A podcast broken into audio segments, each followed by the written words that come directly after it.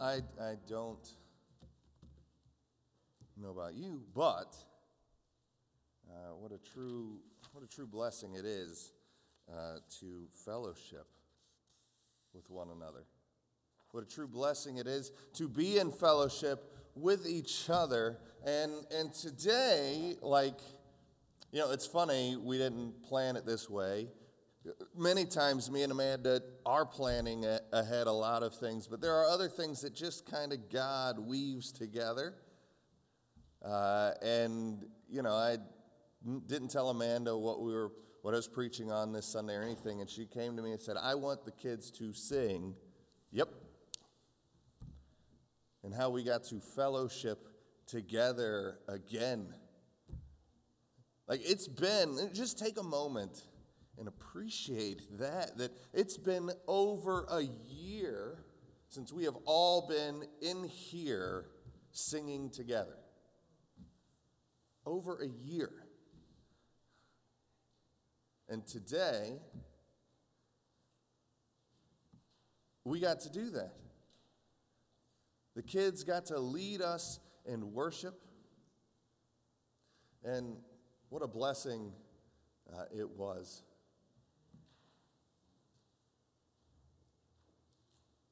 You will know, and as we continue, we've been looking at foundation.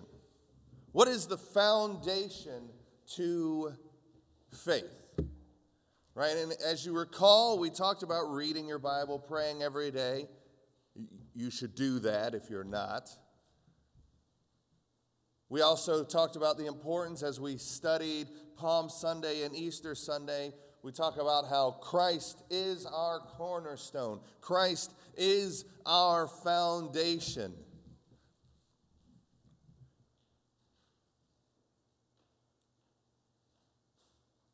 That without the blood-soaked cross and without the empty tomb, we are lost. We are a people without hope. But with those things and the veil torn, you and I are more than conquerors. In an instant, God changed it all for us. When we were so far from Him, God poured His reckless love on us. So much so that when we were destitute, when we were lost, there was always hope.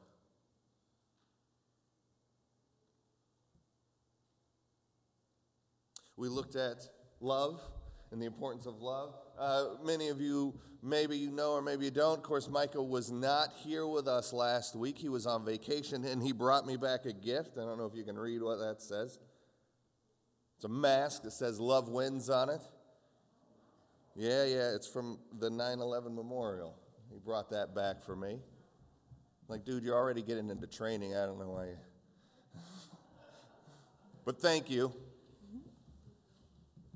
And Micah preached on love, the foundational piece of love, that us as believers love. We love God. We love other people.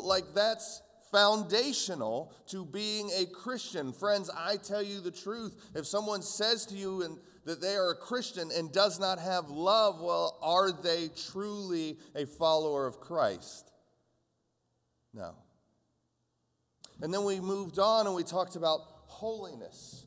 And we are a people of holiness. Holiness unto the Lord. God demanding holiness from us. Be holy because I, the Lord your God, am holy.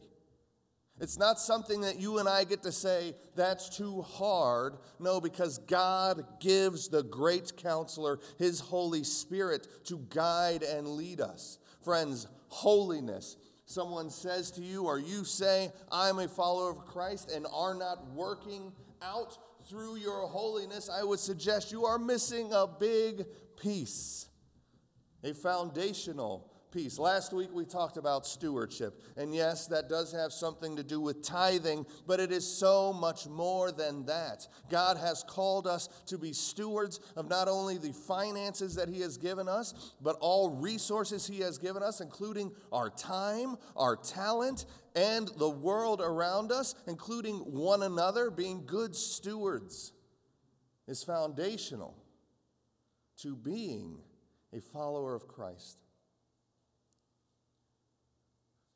And the last one I want to look at is fellowship. Now, I know Captain's just telling us we got to go to church. And yes, I am. But there's more to it than just that. Because it isn't just about church attendance. It's so much more. You and I should be in fellowship with one another. You and I need each other. God created us for community. He didn't create us so that we were singular on our own. He created us so that we need each other. And whether you like that fact that you need me or not, well, you know, just sorry. It is what it is. I need you too.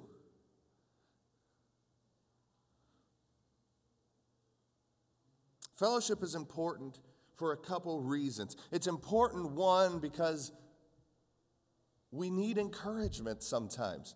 Because life sometimes is hard. And I don't mean like a little bit hard. I mean like legit hard.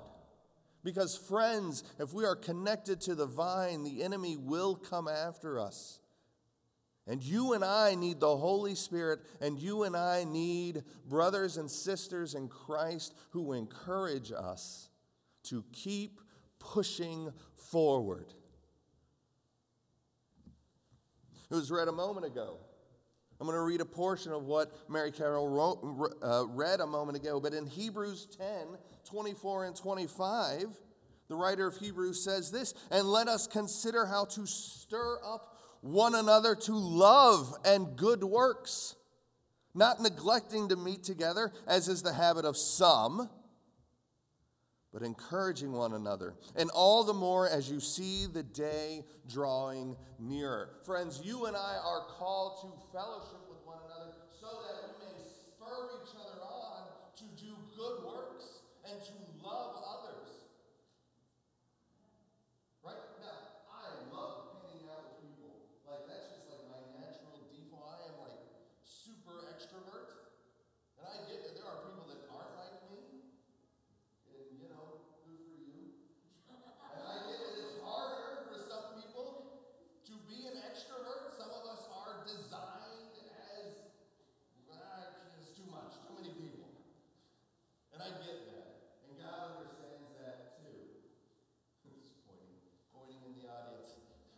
God understands that too.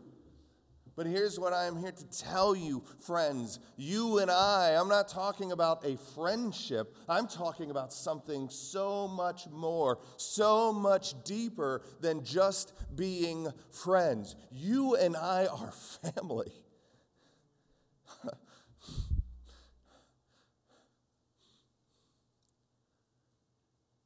You and I will always be family.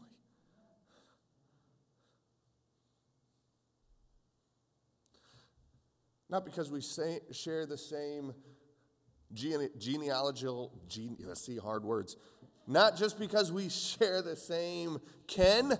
See, I changed it. I wasn't going to try again. I learned from my mistakes. Not just because of that, because many of us don't. We're not related in that way. We are related on such a deeper level. We get to choose each other. Christ has laid it out. And for those of us who love Christ, we are melded and moved and sewn into the fabric of the family of God. It's not about friendship, although we should be friends. It's so much deeper than that. Romans 1:11-12 says this, I long to see you so that I may impart to you some spiritual gift to make you strong. That is, that you and I may be mutually encouraged by each other's faith. Now, here's Paul. And if you've come on Tuesday, you'll know we've talked about this before because we're studying 1 Thessalonians. But in almost every letter that Paul writes, do you know what he says? He almost always says, I long to see you again. Without fail, in almost every letter he says, I want to see you again. That in and of itself is an encouragement. Like, it's encouraging that people want to be around you. But going even further than that, that is that you and I may be mutually encouraged by each other's faith. Mutually encouraged. Now, I want you to understand, right? We're talking about Paul, who wrote half of the New Testament. Paul needed encouragement too. So that you and I may both be encouraged. None of us are above or below having godly fellowship. We all need it. And then going, how can we encourage one another? Friends, by our faith. When I see you act in faith, do you know what that does to my soul? It is uplifting. It's an amazing thing to see when you and I act in faith. 1 Thessalonians 5:11 says this, therefore encourage one another and build one another up just as you are doing. Friends,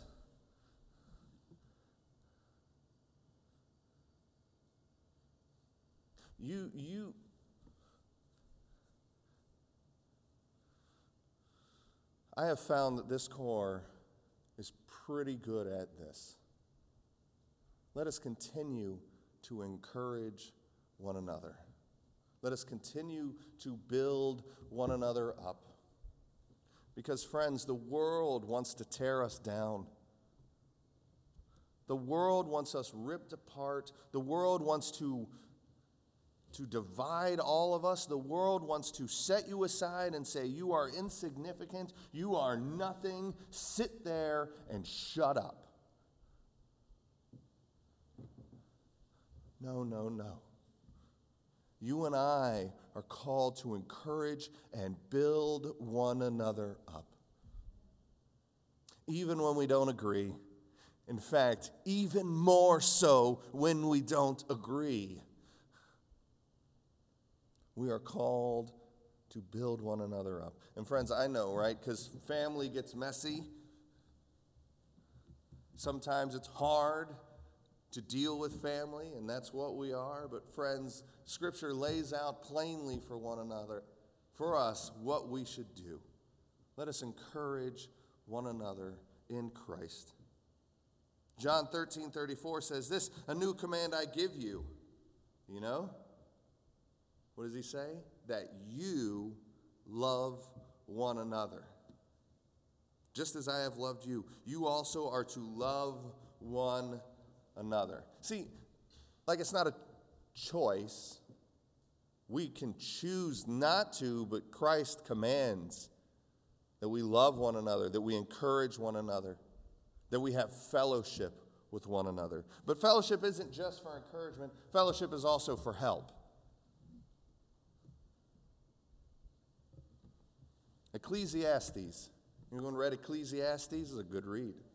Ecclesiastes. See, I got that word right.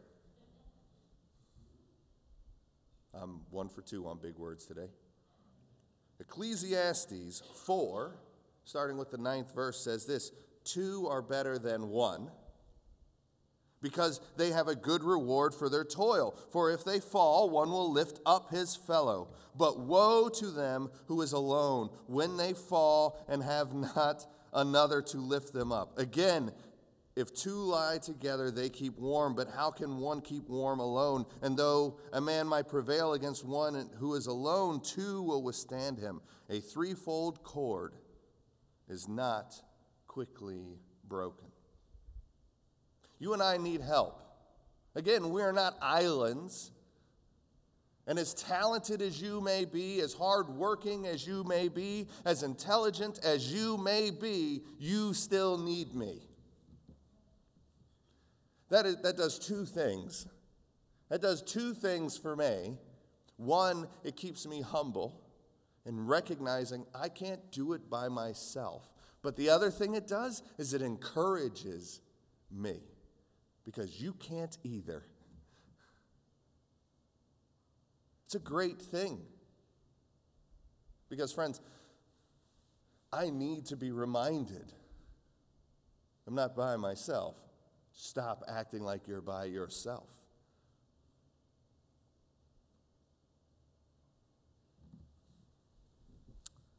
Proverbs 27 says this, and I'm sure you know this, iron sharpens iron, so one person sharpens another. Friends, part of help is not only physically helping one another when we need help, but also spiritually, intellectually, helping one another. Friends, that's what I love about the diversity of the family of God. Not only do we look different, in some things we think different, and it's good for us to have conversations and working through what that is so that we may sharpen each other, so that we may test and prove the scriptures and what God is calling for us, both individually and corporately. 1 Peter 4:9 says, show hospitality to one another without grumbling. I'm good till that last part, because I'll show you all kind of hospitality. You might not see me grumble, but I'm going to do it under my breath. Asking me for wait till I sat down and then asked me to get you a glass of ice. My wife does that to me all the time. Wait till I sit down.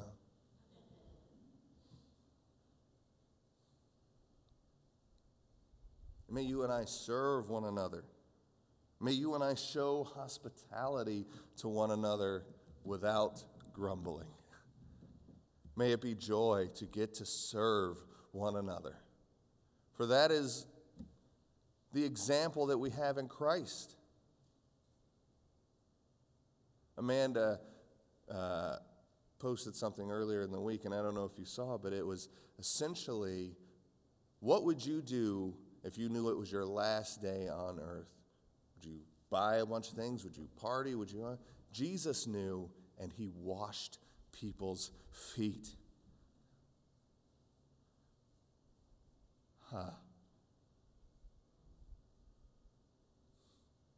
Just let that sink for a minute. He knew his time, and he chose to be a servant.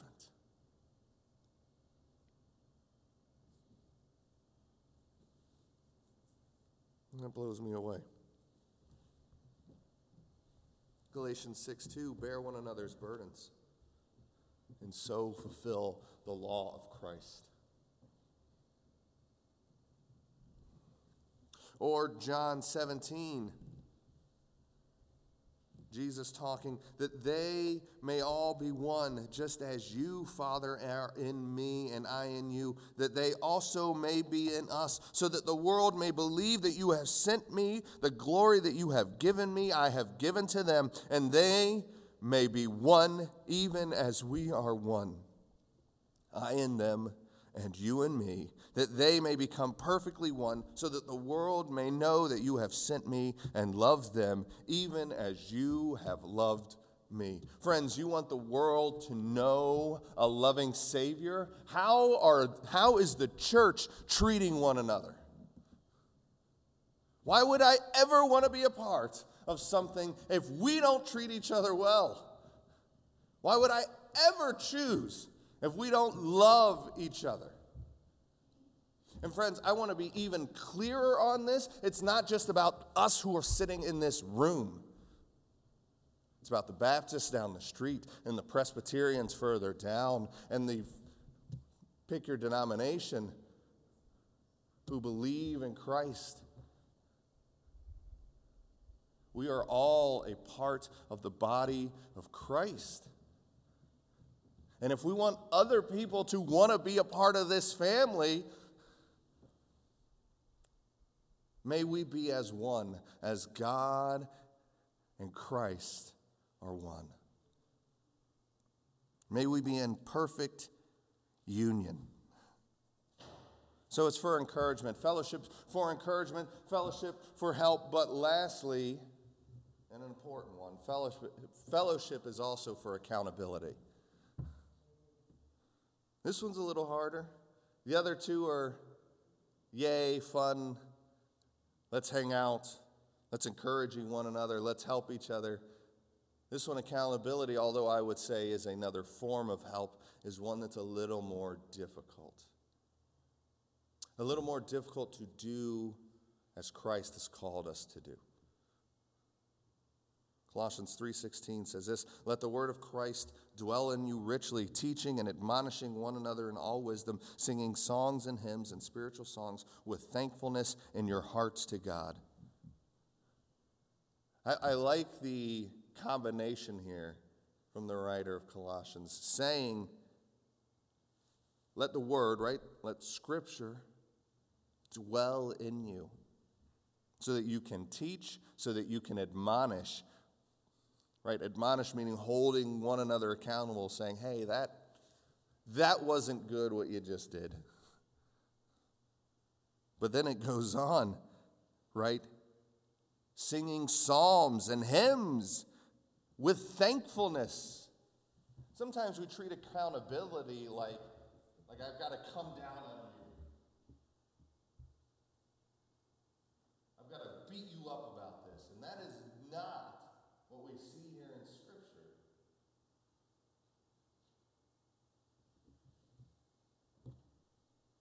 Galatians 6:1, brothers and sisters, if someone is caught in sin, you who live by the Spirit should restore that person gently.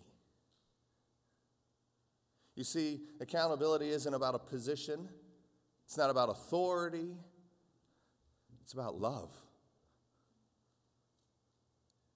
It's about me seeing one of my family members who is straying and me caring so much that I share with you in love that you are straying away. James 5:16, therefore confess your sins to one another and pray for one another that you may be healed. The prayer of a righteous person has great power as it is working. If you are going to hold someone accountable and you are not in prayer with God, you better pump the brakes because you are not prepared. You do not have the words to say.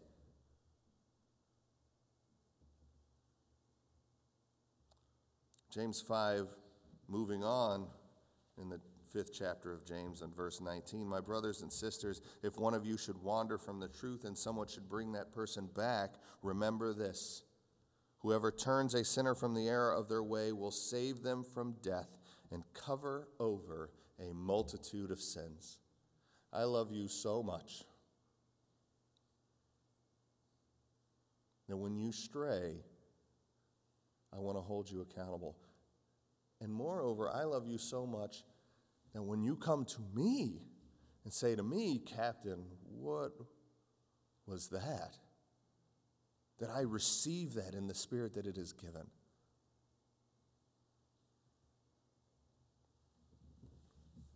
First Corinthians 15 says this, do not be misled. Bad company corrupts good character.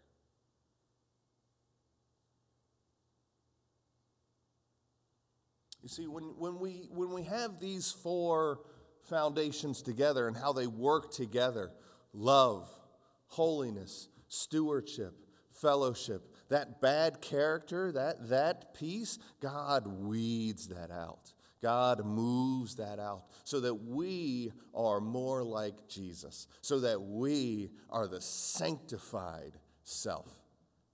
Because here's the great thing, right? The sanctified self, although it's more like Jesus, right? Because we produce the fruit of the Spirit, which is love, joy, peace, patience, kindness, goodness, gentleness, faithfulness, self-control, right? We do that, but the cool thing about it is I still get to be Jonathan. And you still get to be you. Because each of us have a different talent. Each of us have different sense of humors. Each of us have different giftings. Each of us come from different backgrounds. Like, that's the really cool thing, is that we are more like Jesus, which makes us more like ourselves. More like who God created us to be, which is more like ourselves. Not weighted down by the world, not weighted down by poor decisions and sin, that our good character would come out. Because the scripture says, bad company corrupts good character. And friends, you and I are a family, and we should be in fellowship with one another. We should encourage each other.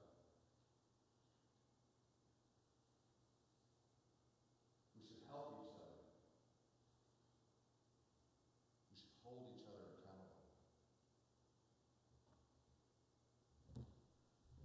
A week and a half ago, we were at Officers' Councils, which was virtual. It was really good. But the speaker, one of the things he said a lot of things, a lot of good things. But one of the things he said that just kind of stuck with me, and I think it's because of my personality, being a Christian is not a solo sport. And I think it's stuck with me because for so long I've cared so much about making a name for myself, about being someone so that people would see and look how, and I just realized more and more that God is just kind of grinding that out of me. And it's a good thing. Because being a Christian is not a solo sport. You need me and I need you. Always. So this morning, I'm going to ask Evangeline if she'll come back and play. And as she's playing,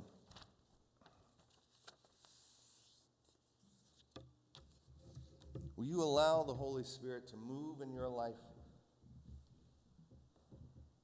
Because one of the foundations of being a believer is fellowship, right? And it is this. But this is just like one piece of it. This is, like I've said before, this is just the pep rally before the game.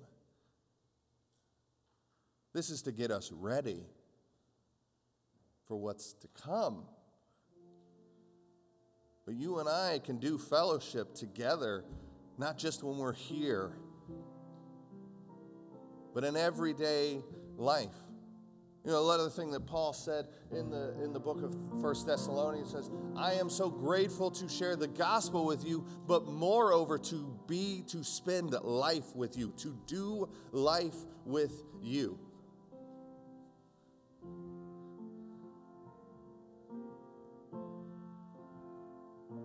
What a blessing it is to do life together. This morning, won't you come? Allow God to move in your heart.